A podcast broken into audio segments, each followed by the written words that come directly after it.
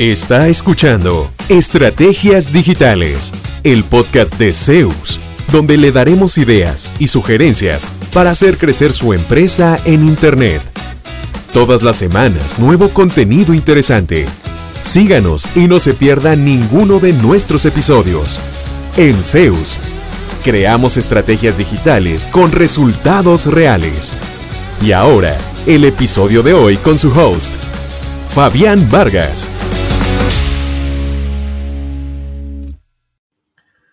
Hola, cordial saludo, bienvenidos, bienvenidas a un nuevo episodio de Estrategias Digitales, el podcast de Zeus. Hablaremos en este episodio de algo que es fundamental para el éxito de cualquier empresa, especialmente las pymes.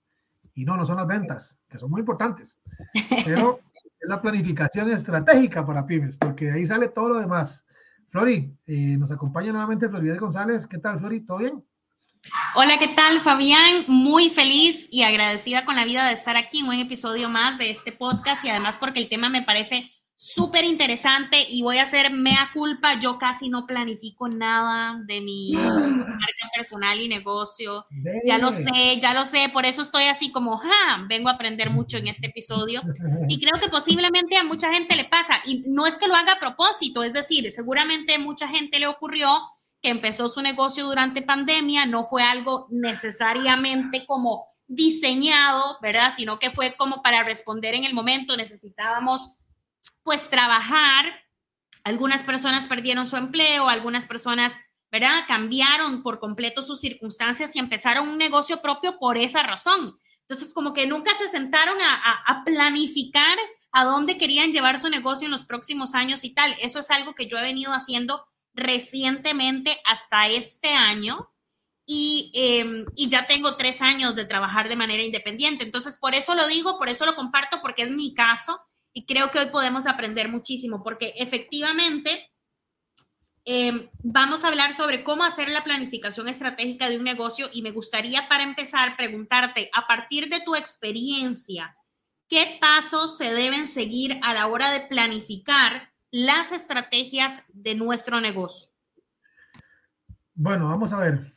Eh, yo recuerdo en los inicios de la empresa que iba a charlas de estas, de, hacer planes estratégicos y tomaba nota y lo apuntaba, me traía las cosas, me las metía bajo el brazo, llegaba a la oficina, las ponía en el escritorio y ahí quedó todo eso.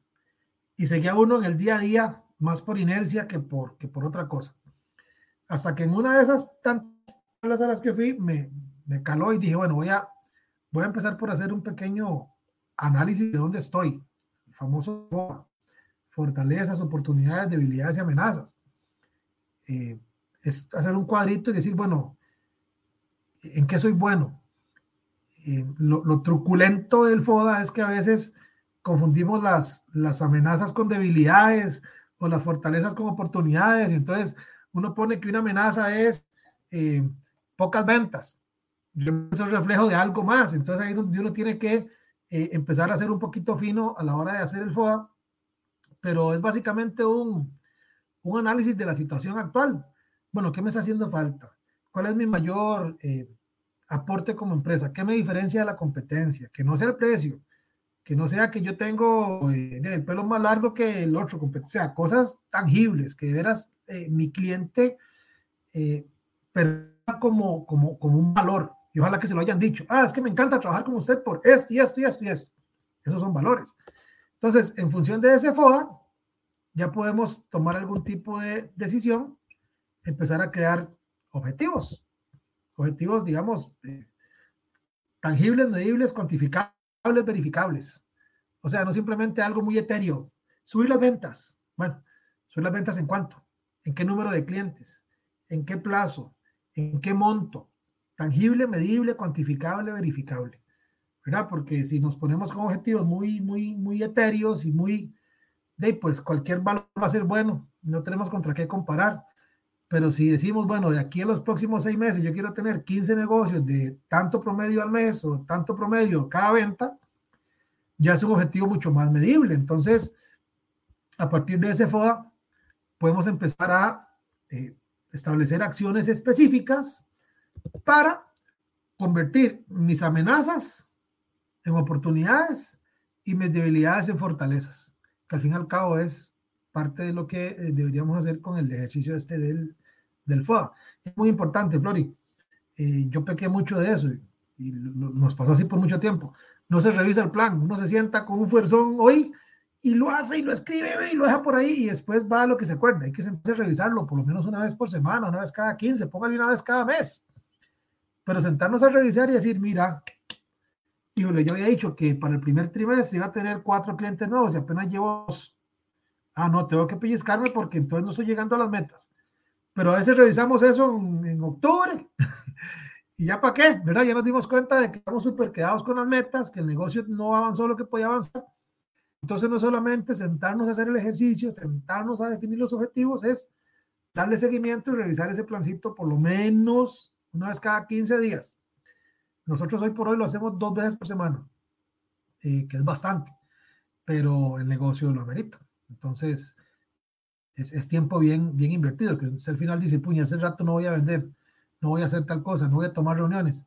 Sí, pero estoy invirtiendo en el, en el rumbo de mi negocio. Entonces, eh, es importante sacar esos espacios. Quiero, quiero aprovechar para compartirte una experiencia personal, para que te sientas orgulloso de mí, de que sí aplico lo que aprendemos y lo que hablamos aquí en el, en el podcast. Resulta que, bueno, yo les he contado, yo soy consultora, ¿verdad? Trabajo de manera independiente. El año pasado, eh, Zeus, la, el equipo de Fabián, me diseñó mi sitio web y entonces yo dije, bueno, listo, ya tengo marca, ya tengo sitio, ya tengo correo profesional, ya tengo WhatsApp Business, todo lo que Fabián sugiere, yo voy y lo hago, ¿verdad? Ya, ya está listo, ya tengo mi negocio. Aunque tengo tres años de trabajar de manera independiente, no tenía como esta proyección de marca que he buscado en el último año. Y yo dije, bueno, uno de mis objetivos es atraer clientes extranjeros que tengan negocios en Costa Rica, por muchas razones, empezando porque pagan en dólares y no joden mucho, ¿verdad? Entonces yo dije, perfecto, es lo que necesito para mi vida. Entonces, para poder hacer eso, ¿qué necesitaba? Y yo dije, bueno, necesito, número uno, que mi sitio esté bien posicionado para que estos clientes me encuentren en Google. Y número dos, hablar inglés, porque la mayoría de estos clientes extranjeros van a hablar en inglés. Y si yo no les sé contestar en inglés, ya hasta ahí llegó el proceso de negociación, ¿verdad? Te alcanzó el negocio. Entonces invertí muchísimo tiempo, me matriculé con una coach de inglés, le puse muchísimas ganas y de verdad he mejorado montones mi manejo de este segundo idioma. Y lo otro es que he aplicado la estrategia de generación de contenidos de valor con estructura SEO para posicionamiento en Google en el sitio que Zeus me diseñó. Y quiero contarte que la semana pasada me escribió una empresa de Irlanda. Y oh, entonces tuve, ajá, una empresa de Irlanda que necesitaba posicionar un mensaje en Costa Rica. Evidentemente todo el proceso de conversación, de negociación y tal fue en inglés y logré sacar, eh, me, me, me aprobaron la propuesta de negocio, digamos, de la oferta que yo les hice y realicé una campaña de publicity para ellos.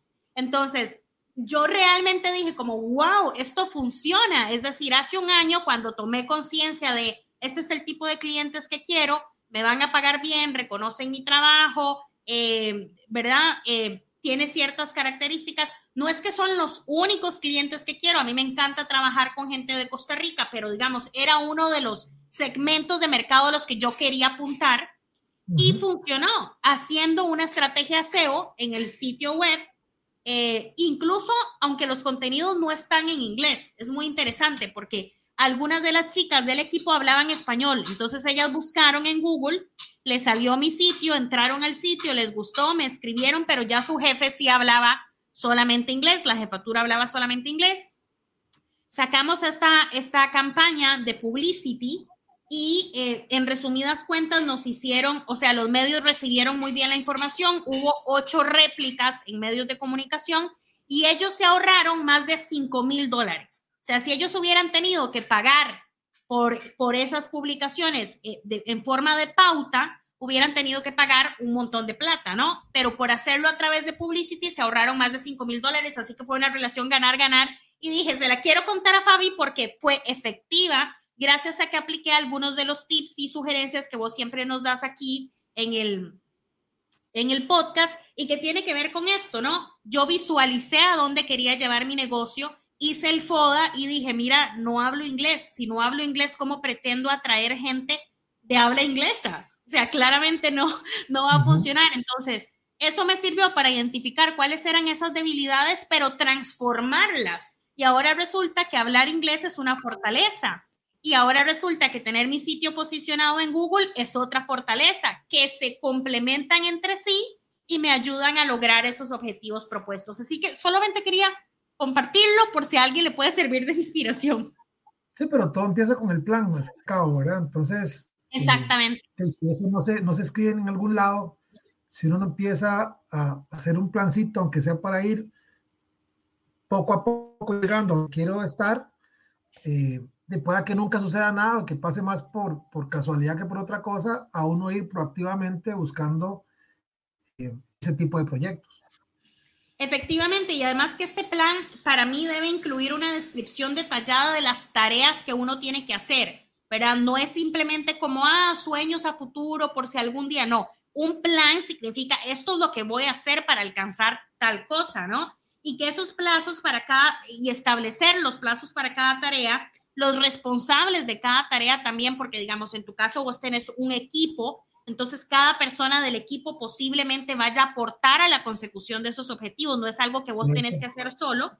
Y además que el plan sea realista y práctico, porque esa es otra cosa. Creo que en otro episodio yo te lo contaba, que a mí me pasa que cuando yo hago un plan, me vuelo. O sea, ¿verdad? Yo quiero 30 clientes, no sé, 100 mil dólares de ingresos mensuales y tal. Y cuando uno analiza, dice, esto no es realista. O sea, yo sola no podría con esta carga de trabajo, con este nivel de responsabilidad, eh, de responsabilidad sobre, sobre las cosas que hay que hacer.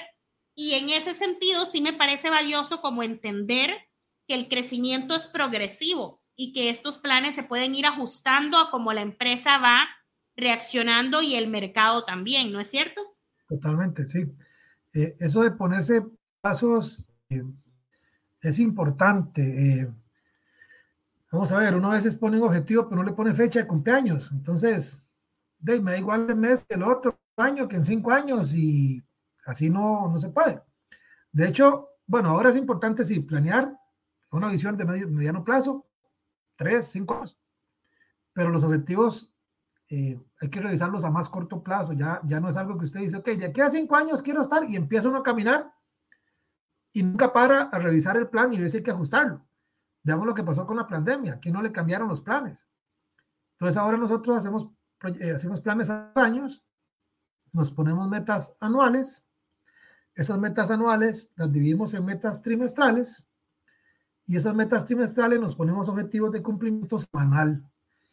Eh, y así vamos avanzando y se nos van quedando cositas porque son muchas cosas, pero así nos ha funcionado y nos, nos exige mucho eh, mucha revisión de, de, de, los planes, de las metas, pero al fin y al cabo, eh, lo bonito es sentarnos al fin de año, wow, mira, sí, cumplimos esta, cumplimos esta, eh, esta se sobrepasó, esta se nos quedó, porque está bien, no se van a lograr todas, pero menos se van a lograr si no nos sentamos a revisarlas, si no por escrito, si no le ponemos fechas, y el sentir esa presión, Flori, de que tengo metas, porque a veces el dueño del negocio es muy dado a, ah, yo soy el dueño, a mí que me va a decir nada, si se logra bueno y si no también, bueno, su negocio se lo va a decir y el mercado se lo va a decir, el día de mañana el mercado le va a decir, pues usted ya está afuera, chao, ¿verdad? Entonces siga pensando que a usted nadie le dice nada. Entonces, ponerse uno mismo esas responsabilidades, esas metas, y la cantidad de clientes, yo tengo más para Panamá, para Costa Rica, para Estados Unidos, que es donde tenemos oficinas. Entonces, híjole, hay que estarlo revisando, eh, porque si no, siempre los cumplen. Eh, y cada una de ellas involucra ciertas acciones que las vamos revisando. Venimos llegando de Panamá, andábamos haciendo check algunos de los objetivos que nos hemos propuesto para este año en, la sede de Panamá y ahí vamos. Entonces no es simplemente eh, empezar el año tú comendarnos, como dice el dicho, a Dios rogando, pero con el mazo dando. Eh, está bien, hay que, hay que encomendarse a Dios, muy importante y todo, pero hay que, hay que hacer planes que trabajar para lograrlo, no, no, no, solamente a pura fe que se van a lograr las cosas, hay que, hay que también accionar. Entonces, en ese sentido, sí es importante estar revisando eh, los plazos, poner, poner fechas y, estar eh, constantemente revisando para eh, asegurar que vamos, vamos caminando. Inclusive puede ser que nos demos cuenta de estar revisando que el mercado ya no es por ahí, tenemos que movernos hacia otro lado, eso también se vale. Pero si no revisamos, podemos chocar con pared y nos damos cuenta como el mes siguiente de que chocamos. Nadie se enteró. Nadie se enteró. Fabi, yo tengo una pregunta, sobre todo para la gente que trabaja solo o que tiene un equipo pequeño, y es, por ejemplo, si se están eh, preocupando en este momento por qué buenas las sugerencias de Fabián, pero cuánto tiempo habría que dedicarle a estas revisiones. ¿Verdad? En el caso de ustedes, ¿cuánto tiempo le dedican? ¿Una reunión de dos horas? ¿Es una revisión de 15 minutos? O sea, ¿cuánto tiempo cada cada vez que hay una revisión tienen que invertirle para poder estar al tanto de esto, porque ese tiempo también es tiempo productivo que hay que considerar dentro de los horarios de trabajo. Nosotros tenemos reunión fija lunes y viernes, dos horas por día. Y yo al principio decía, ¿para qué tantísimo? Es demasiado. A veces no nos alcanza más bien para ver todo lo que hay que ver. Eh, entonces tenemos reunión, el equipo ejecutivo, una vez por semana y después la parte gerencial dos veces por semana. Eh, a su vez, el equipo revisa los planes de la semana diario, 10 minutitos. Ok, ¿cómo vamos para hoy? ¿qué se nos quedó ayer? Hacemos una revisión y eso nos permite encontrarnos problemas el mismo día y no el viernes, o no al final de mes y cuando ya incumplimos una fecha. Pero ha sido parte de un proceso. O sea, si yo le digo que al principio revisar el plan cada seis meses es un montón. Entonces, si alguien ahorita no tiene plan, no tiene por escrito, tiene objetivos, eh, de que no se desanime y que empiece a hacerlo, ¿verdad? Que, que, que empiece a proponerlos en blanco y negro, metas, digamos, em, alcanzables o tangibles, como eh, quiero cierta cantidad de clientes, quiero cierta cantidad de estoy buscando eh, tal o cual eh, incremento en, la cantidad de solicitudes que recibo, etcétera, etcétera. Eso es importante irlo poniendo por, por escrito. Para que no se quede ahí como, como en el aire. Entonces, em, de que empiecen por algo, que no se, que no se desanimen de que yo no tengo nada. ¿Y cómo jamás? Dos veces por semana, demasiado tiempo. Hágalo una vez por mes. Empiece por ahí. Y va a ver que es mucho más fácil cuando usted tiene los planes ya por escrito y dice, mire, se me ha olvidado, les va a pasar, mire, se me ha olvidado que yo había dicho que este mes que hasta que lo revisa y lo ve por escrito. Y ahí se activa y empieza a moverse, a mover a su equipo, grande o pequeño, para lograr ese objetivo. Y otra cosa importante, que nos ha ayudado bastante. Cuando uno hace un plan y lo tiene por escrito, ya no se va, como dicen por ahí, con el canto de las sirenas ah, es que quiero ofrecerle tal cosa, no está, no está dentro de mi plan. Es que, eh, ¿qué tal si empezamos a vender este de sitio web y, baguette? Por decir algo. Una cosa que usted dice, wow, pero ¿qué es esto? A usted le puede sonar lindísima la idea, súper innovadora.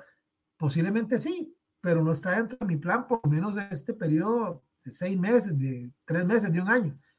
Entonces uno también camina más enfocado y el esfuerzo que hace rinde más porque se está caminando bajo plan. Entonces, eh, hasta eso le ayuda también. Pero que no se desanimen si no tienen nada por escrito. Y tienen que empezar con algo. Y ahora que hablas de no desanimarse, ¿cómo gestionar las emociones cuando te das cuenta que hay que ajustar el plan? Es decir, cuando invertiste un montón de tiempo, planificaste todo divino, quieres que todo salga perfecto la control freak de Flori sale a flote, ¿verdad? Y me doy cuenta cuando reviso en estas revisiones que nos está sugiriendo que parece que lo que planifiqué ya no es eh, sostenible ni, ni, es, ni es correcto para mi negocio y tengo que ajustarlo todo. ¿Cómo gestionar ese proceso de ajuste de la planificación estratégica de la pyme? Vamos a ver, ¿usted preferiría darse cuenta cambió el mercado y cambió el entorno por un ejercicio consciente de revisión, de análisis, de entender dónde estoy parado y hacia dónde voy, y ajustes con, con conocimiento de causa, a seguir caminando, caminando, caminando, de repente volver a ver a su alrededor y ver que no hay nadie, que, que lo que usted había eh, planificado en enero, ya vamos por junio, por julio, y simplemente no es. Yo prefiero darme cuenta y cuanto antes, mejor, para poder hacer ajustes en la estrategia y decir, híjole, yo pensé que era por aquí, pero el mercado me está diciendo otra cosa. Ese monitor de entorno. De hecho, lo hemos tenido que hacer en par de ocasiones. Eh, de movernos muy radicalmente hacia donde creíamos que íbamos para irnos a otro lado. Eso es lo bueno de estar más bien eh, trabajando bajo plan y haciendo revisiones. Yo prefiero darme cuenta totalmente por, por, el ejercicio de revisión y de análisis y valoración, a, de a, estrellarme y darme cuenta muy tarde de que no era por ahí. Entonces, más bien véanlo como algo positivo, como algo que les puede ayudar a estar más bien adelante de los, de los problemas. ¿Y cómo podemos medir ese avance, Fabi? ¿Qué herramienta, por ejemplo, utilizan ustedes o qué herramienta recomendás? ¿Cómo se establecen esos indicadores? ¿Cómo se puede monitorear? Bueno, básicamente, o sea, eh, si hay herramientas específicas para, para esto, para control de KPIs y para, para todo ese tipo de métricas que uno quiere controlar, pero un documento tipo Word, tipo Excel, eh, ir validando y decir, ok, por, para junio son estas, para julio son estas, para agosto son estas, encargado fulano, eh, llevarlas por escrito, tenerlas en algún lugar. Es más, si le sirve en una agenda, en un, en un papel y ahí no se siente cómodo, hagámoslo ahí. Nosotros trabajamos en documentos compartidos que el equipo puede ver y donde estamos asignando cosas y eso lo vamos eh, metiendo en el CRM con eh, asignados específicos.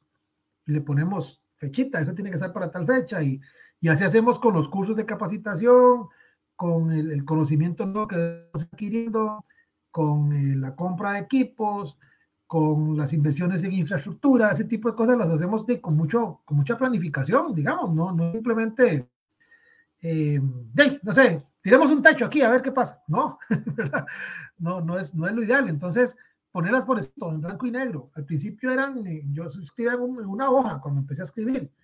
Y ahí lo iba revisando. Y después ya lo pasé a un Word. Y después ya lo pasé que es que en un Excel dividido. Ahora ya lo tenemos en el sistema organizado un poco más, eh, más, más, dividido, digamos. Eso nos permite tener mejor visibilidad sobre lo que hay pendiente.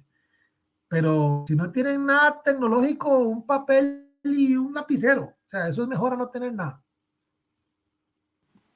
Ok, entonces no necesariamente debe estar todo súper dividido, súper planeado, súper desglosado, pero sí es bueno por lo menos establecer indicadores claros, realizar reuniones de seguimiento mensuales o semanales, como vos sugerías, tener una buena asesoría también en planificación empresarial, porque uno no necesariamente tiene que saberlo todo, es decir, puede que vos no seas un experto o una experta en planificación, pero nada te cuesta contratar a alguien que te ayude con ese tema o ir a un taller o hacer un curso en línea que te enseñen sobre cómo utilizar una herramienta de planificación. Y evidentemente todo esto liderado por una mentalidad de cambio y de mejora constante, es decir, ver a la empresa como un ser vivo que está respirando, que está mutando, que está evolucionando, que tal vez durante los últimos tres años fue para la derecha, iba súper bien, pero ahora el mercado nos dice que si no agarras para la izquierda, te vas al, al, barranco, como decimos. y entonces tener la capacidad de saber leer ese entorno, estas señales del mercado, incluso mantenerse informado sobre estudios que salgan de tu industria para tomar las decisiones de manera oportuna. Sería así, ¿verdad? sí, te entendí un poco. Sí, sí. Eh, inclusive hasta el tema de las contrataciones. Eh, ¿Qué perfil necesitamos y por qué? Es un tema. Eh, porque uno mete X, este, de alguien que, que medio maneje la computadora, será lo ideal para lo que usted necesita. Eh, hace poco estábamos buscando un perfil muy específico, alguien que tuviera conocimiento en recursos humanos y en finanzas. Y encontramos varias candidatas, poquitas de entre todo el montón de currículos que llegaron, pero tenían que cumplir al menos con ciertos criterios para pasar a la siguiente fase, digamos, porque necesitábamos apoyo en esas dos áreas. Entonces, hasta eso, cuando usted ya se pone como más estratégico, hasta las contrataciones tienen que ser estratégicas, no simplemente puede ser alguien porque, de porque sabe escribir bonito, ajá, y el resto de cosas, ¿qué? Y qué buena ortografía, eso es importante y cualquier profesional debería hacerlo, pero para el puesto que necesitamos, perfil me conviene más, este o este. Eh, el hecho de estar, eh, digamos, eh, avanzando bajo plan es, eh, es bonito, vieras, al principio es un poco, cuando uno lo hace tanto, tan seguido, es, es como, como que uno le da pereza entrarle a eso porque usted dice, uy, ¿para qué tanta cosa? Si, si mi negocio va bien, si así como estoy bien, sí. Posiblemente le alcance para unos meses más o un par de años más, pero el mercado eh, camina y se ajusta y si usted no se acomoda también, eh, se puede quedar fuera y quizás sea muy tarde cuando usted se dé cuenta. Entonces sí es importantísimo, indistintamente del tamaño de la empresa, porque uno a veces piensa también, yo pensaba eso, que un plan era un libro gruesísimo con un montón de capítulos y un montón de cosas. Vea, con que se pongan, Flori, cinco, seis objetivos retadores para el año, que usted diga, wow, esas son los las cinco cosas que quiero lograr este año, macro, grandes. Ok, y después decir, por estas dos voy de aquí a marzo, listo. Por esas otras dos voy de aquí a agosto, pero tengo que estar revisando. ¿Y qué pasitos tengo que dar para llegar ahí? No simplemente agarrar el teléfono. Y si, si, si su meta grande es eh, hacer un cliente nuevo y que ese cliente sea primo suyo, de pues posiblemente la meta no sea muy retadora y la logre los primeros 15 días de enero, ¿verdad? Ya se quedó sin meta para el resto del año. Tiene que ser algo retador, pero tampoco abrumarse con 200 metas y un montón de KPIs y un montón de indicadores. Hagámoslo fácil. Por eso me gusta mucho la metodología Scrum, que ellos mismos se definen como un caos organizado. No es tan estructurado, no es tan todo acomodadito perfectamente.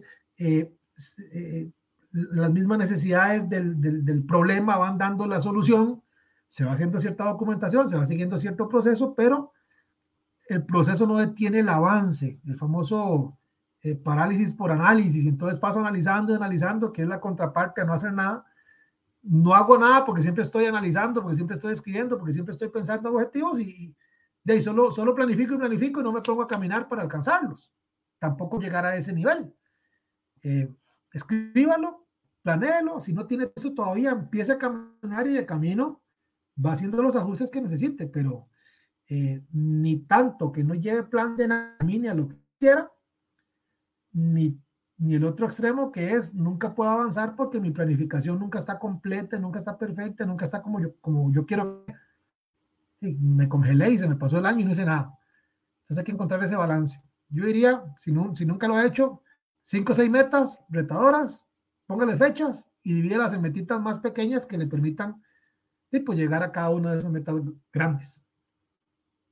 Muchísimas gracias, Fabián. Yo creo que nos has compartido secretos de negocios muy interesantes. Eh, de forma resumida, analizar la situación actual a través de un FODA, ¿verdad? ¿Dónde estamos? ¿Cuáles son nuestras fortalezas, nuestras debilidades? Después definir los objetivos SMART, como Fabi decía, que puedan ser medibles para darle seguimiento a ver si se están cumpliendo o no, que tengan plazos claros y también identificar las estrategias a seguir, estas, estas sub, subacciones, como decía Fabi, ok, esta es la meta grandota, ¿qué tengo que ir haciendo para alcanzar esa meta grandota? Y con esas acciones definimos un plan, ¿verdad? Donde podamos hacerlo de manera realista y práctica, donde podamos asignar responsables, donde podamos revisarlo semanalmente o mensualmente para saber si estamos encaminados hacia lo que nos habíamos propuesto o estamos un poquitillo perdidos. Y ese llamado de atención es lo que nos va a hacer redirigir el enfoque, priorizar los recursos, eh, ordenar y gestionar mejor el tiempo, todas esas cosas que en el día a día tenemos que tratar para poder sacar adelante nuestro negocio. Así que muchísimas gracias por habernos compartido esta información y esperamos que de verdad sea muy útil para la gente que nos está escuchando en el podcast. Y sobre todo, no hagan las que yo hacía, que ya lo escucharon, ya saben lo que hay que hacer y no hacen nada. Hay que empezar. Recuerda, hay que empezar porque si no empezamos, no terminamos. Flori, muchísimas gracias y a ustedes por escucharnos. Eh, en la descripción, como siempre, están nuestros datos de contacto, cualquier consulta, duda, eh, estamos siempre a la orden. Muchísimas gracias y hasta un próximo episodio de Estrategias Digitales. Saludos. ¿Cuánto provecho saca de su presencia en línea? ¿Logra nuevos negocios por Internet frecuentemente? Si la respuesta es no, conversemos. En Zeus, seremos su departamento web y nos haremos cargo de la gestión digital en su empresa enfocados totalmente en lograr nuevos clientes para usted. Proyectos en nueve países son nuestra carta de recomendación. En Zeus, creamos estrategias digitales con resultados reales. Sus nuevos clientes ya lo están esperando. Visítenos en zeusweb.com.